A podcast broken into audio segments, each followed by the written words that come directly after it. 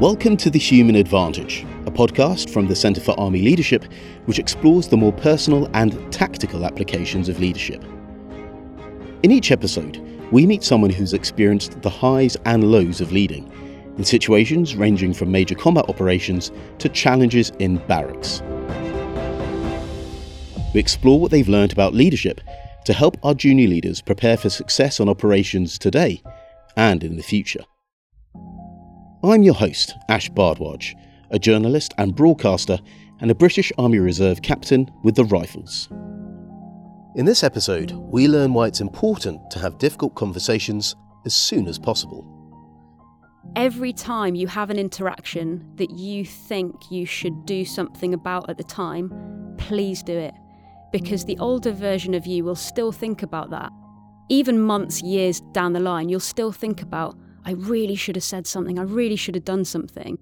Even though we try and suppress that and think, I'm a good leader, I'd like to do the right thing, you'll still think about those little interactions. So please be brave, be courageous, attack those conversations and we explore the challenges of offering emotionally intelligent feedback. I found myself on a regular basis having to build up to those conversations, having to have those conversations in a particular way, having to really recognise the person that I was speaking to and how they needed to hear that feedback to get the result that I needed.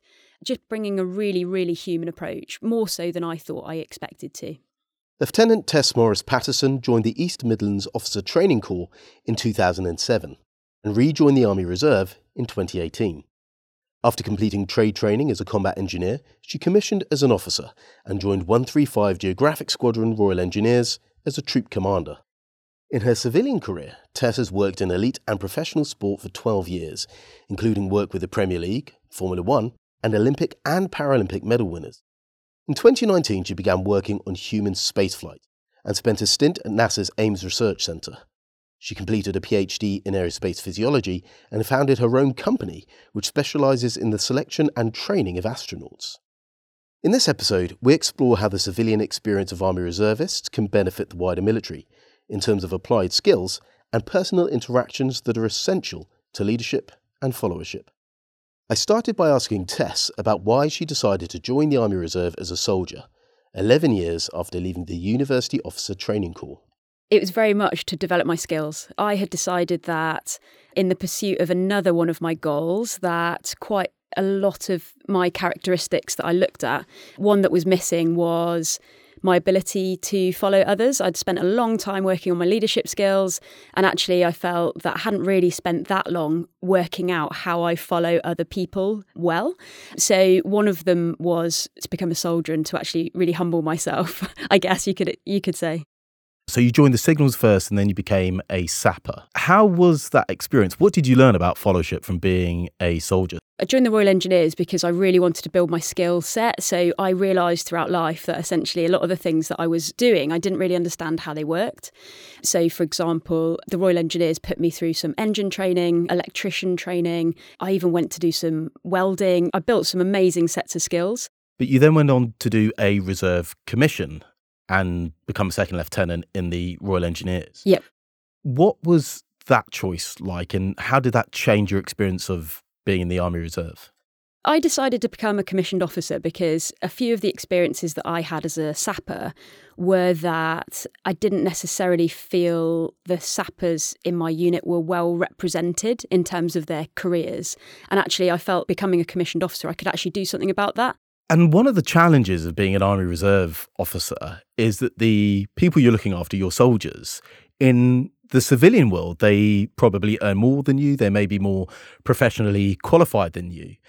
How did you manage that? What kind of challenges and opportunities did that present? That is definitely true with the unit that I'm at presently. So I'm at a geo unit, and all of my soldiers have got incredible skill sets. So one works for government and identifies sites using different satellite systems, and one he's the director of an aerospace company. Yeah, he's a he's a private soldier.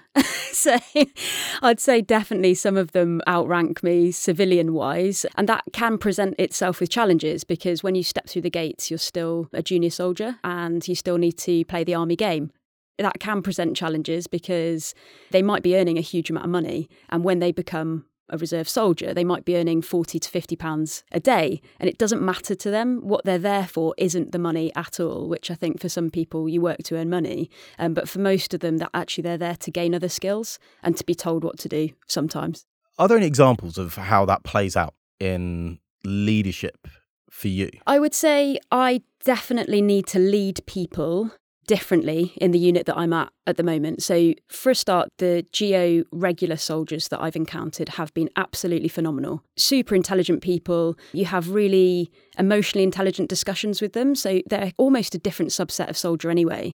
But certainly, when you move into the reserve space, it's that times a thousand.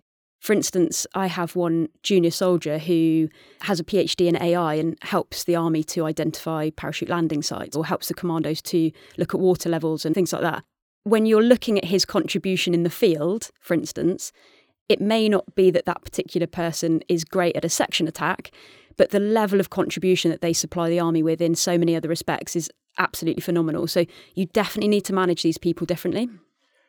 Are there any examples like that where you've ended up having to do something outside of what your military rank would be doing, but your civilian skills have enabled you to do that? And what did you? Yeah, very much that? so. And one instance would be for six months, I did a OC role where my OC at the unit was a reserve OC.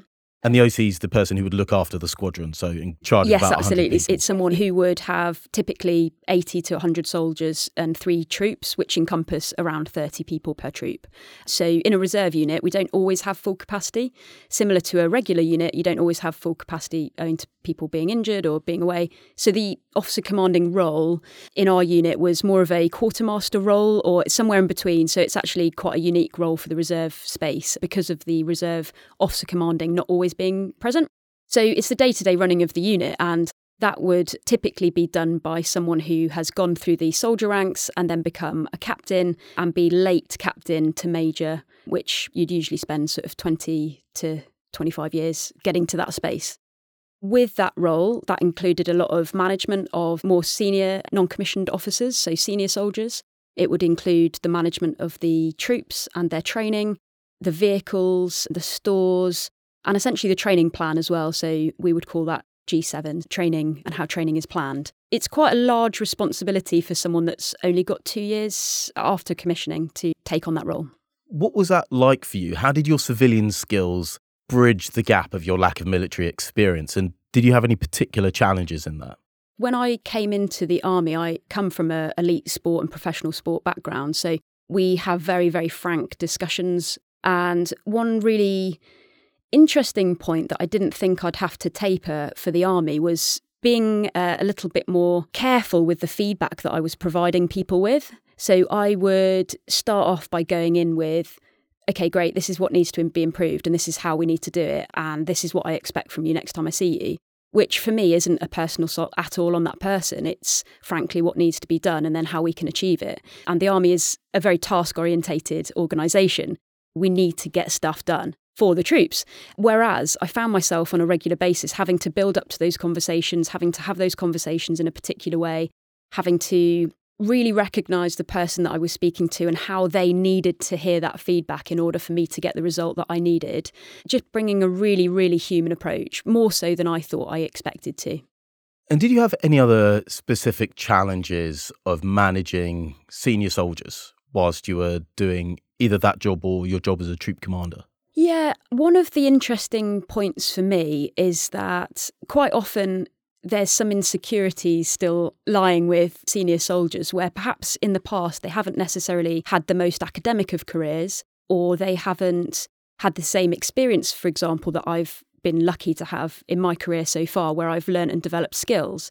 So I think the army is great in developing skills in some respects, but in other respects, not so much. So I'll give you one simple example someone that's been in the army for 15 years, I asked them to put some time in my diary, which for me is quite a simple request. Can you put some time in my diary for tomorrow afternoon? It didn't happen. So in the end, I spoke to them and said, I'm still not seeing you putting a meeting in. I don't understand what's what's going on. And they didn't understand how to do it, but instead of asking me how to do it, they tried to deflect and come to my office. For me, managing my diary is really important because when you're quite busy, you obviously need to allocate time specifically for different tasks. And I, I love doing that personally because it means I can get a lot more done in my time. But when people just approach your office, and I'm very happy to have ad hoc discussions, but when they don't know how to do something fundamentally and they've avoided trying to do that for such a long period in their careers, I think, yeah, that is a problem. So I think some of that deflection of skills that haven't been gained is something that I noticed that I haven't noticed in my civilian career. What was the outcome of that specific incident and how did you manage it? I think always it's with kindness. So you've got to, I guess, identify where that person is coming from, where they've been at in their career, and also what the army environment is for them. Has it been the environment where they've had to strive for everything and they've had to compete against people and they've had to almost put up this persona about who they are in order for the more senior ranks when it comes to boards that they are up there and actually that disguise is one that they may not even be aware that they've got but certainly exists so vividly to me I think absolutely just approaching everything with kindness and making sure that when they speak to you, that it's absolutely kept locked tight. They know that conversation is going no further. It's not even a question that it needs to be said, that they know you as a person, it's not going any further than that. Another instance I had with a, a, senior soldier and someone who had been in the army actually for 30 years, I'd asked them to write a report on someone as an outline of that person's year, what they'd achieved, all of the good stuff that they had done, but also some development points as well. So we've got a specific format for that in the army that a lot of people will be um, familiar with. Essentially, it's something that you just expect senior soldiers to be able to do because throughout their careers they will have done that, delivering feedback to people. With this particular person, I gave them a very simple request to write a report on someone, and it was delayed and it was delayed. I asked them specifically to come to my office to discuss it because I wasn't happy with the timelines that had been outlined and then me not hearing anything back. And the way that that person approached it was with 100% aggression.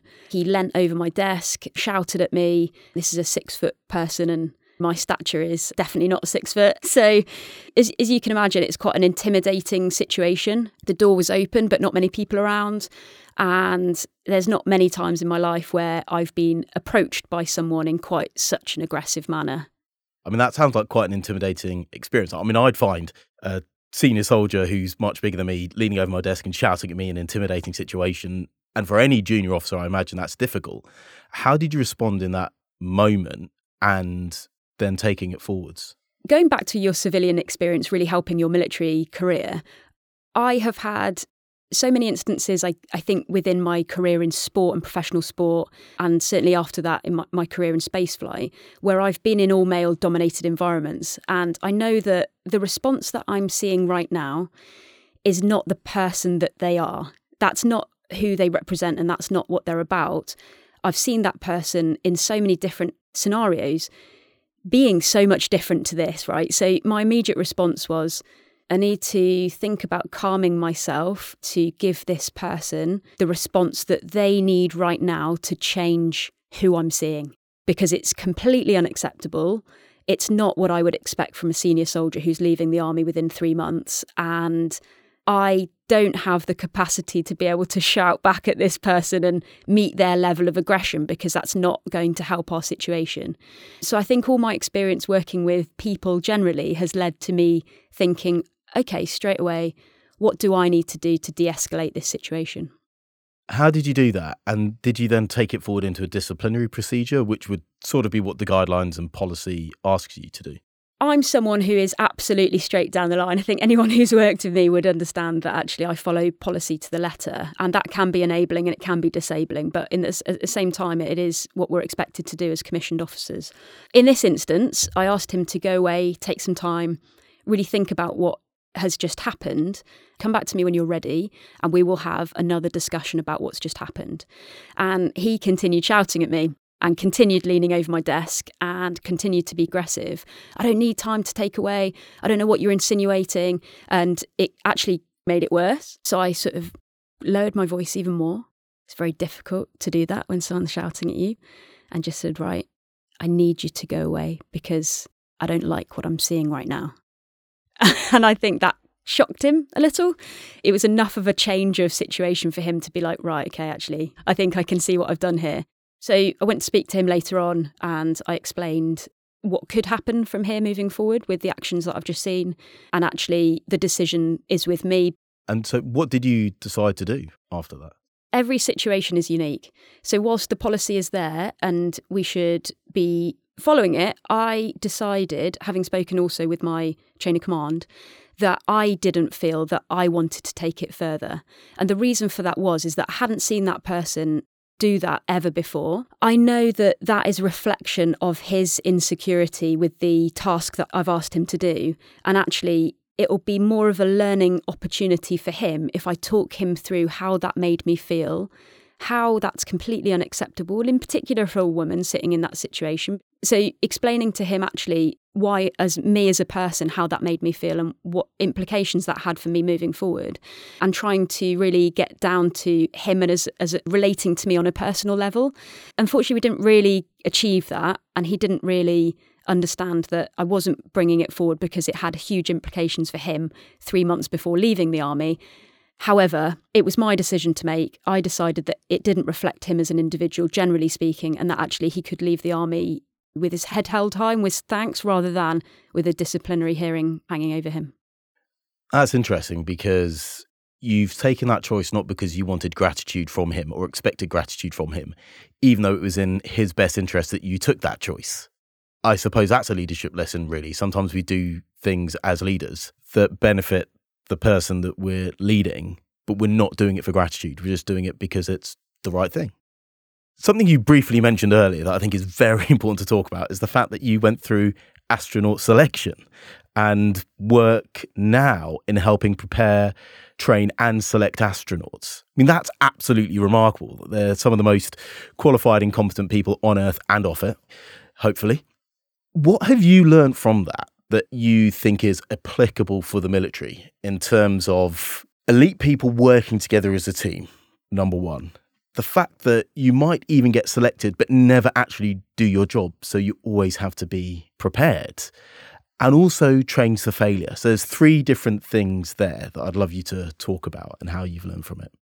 One of the key things that I learned through working with astronauts is how much emphasis they put on human behaviour characteristics and competencies. So, the CAL, for instance, has developed a really comprehensive set of competencies that we should expect from our leadership journey, irrespective of what rank you are. And the astronaut corps also does that. And I would suggest possibly goes a step further because it specifically tells astronauts when they are interacting with other people, what would be expected from every single scenario that they encounter. And whilst we can't always predict exactly what those might be, it means that they get training and feedback on an almost constant basis about how they are behaving and interacting and how that affects other people.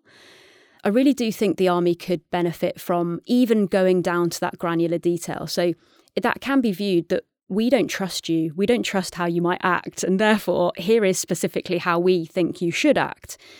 Whereas when you're a really competent person and you believe in your professional endeavours, actually, that's incredibly helpful because for me as a professional person, even, I've learned so much about the way that I interact with people in teams and the way that I come across. That's really helped my professional career despite not being successful in astronaut selection.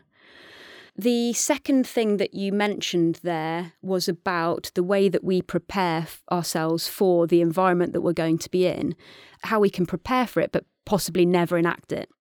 And I, I think an astronaut is all about being that. So, for instance, some of the longest time that people have spent preparing to go to space has been 11 years. I think Karen Nyberg spent maybe eight years preparing for, for NASA. And that's a huge amount of time to be selected. Oh my God, I'm so excited about going to space right? Oh my God, I'm so excited to be selected to be a private soldier. But I'm then not able to actually put the skills that I have into practice. And actually, that really brings a whole big question about your character. Are you willing to wait and prepare? And that is an important role in itself to be the person that's waiting in the sidelines.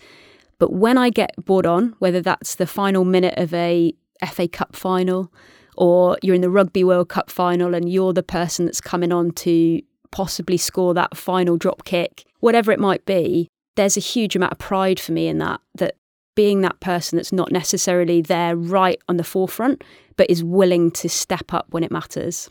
So the analogy for soldiers there is the fact that you could spend years in training. You can go through your initial training, you can go through your trade training, you can go through your promotional training, and you may not get on operations until quite far down the line. But it's about knowing that you have that mindset for it.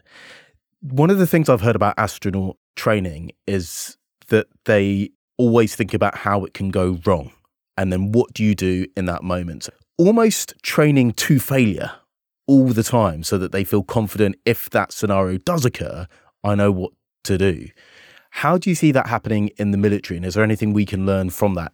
The astronaut corps, prior to being selected, you have to think about your own demise.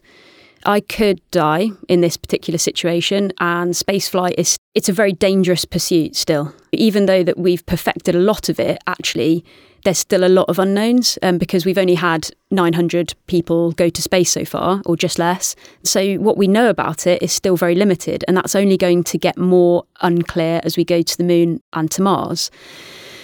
I think that's true with the transition to speaking about military operations that actually speaking about and being comfortable with your own death is an incredibly important conversation to have.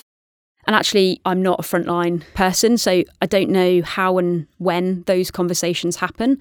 All I can say is that they absolutely need to be content that when the worst situation possibly arises, that they are so prepared that they're almost comfortable and relaxed with it. And that's certainly what we do with astronauts, that when the worst possible situation occurs.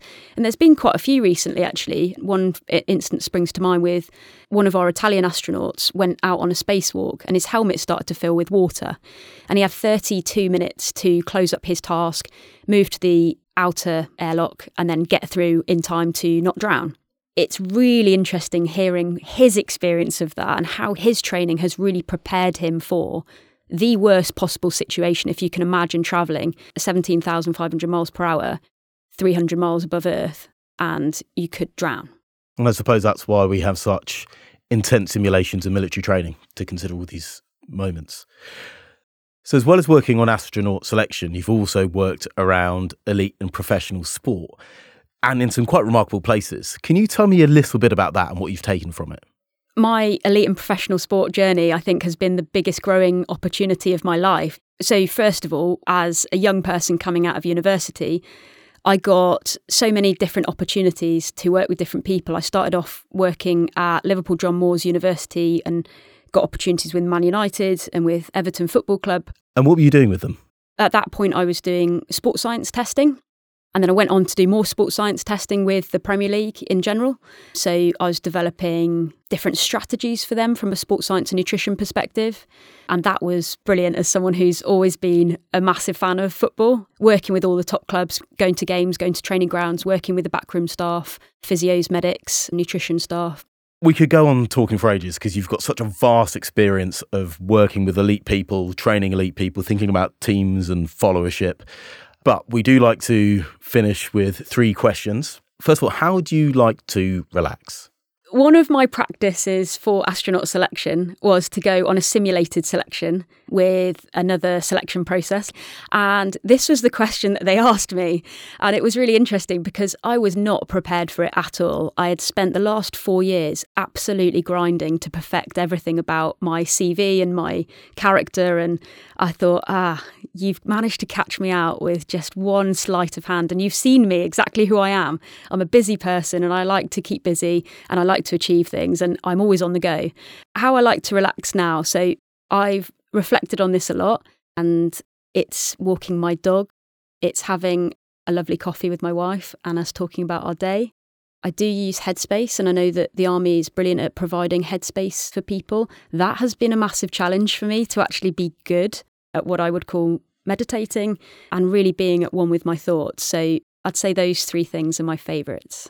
Are there any books, podcasts, movies, events that have taught you something about leadership that you like to share with others? Honestly, most of my experiences and learnings from leadership have come from real life. I would say, for example, for the 10,000 hours of podcasts that I've listened to, I've bought away 10 seconds of something that someone said where I thought, yeah, that really applies to me and I can really apply it in my environment.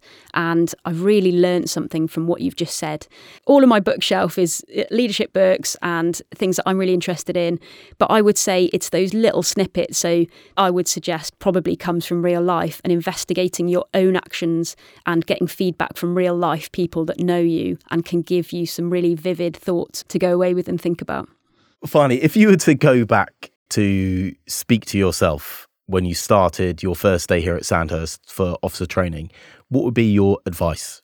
When I started my officer training, I was already 36 years old and I'd already had quite a lengthy career, both very fortunate to lead people in professional elite sport and to lead people in the aerospace astronaut environment.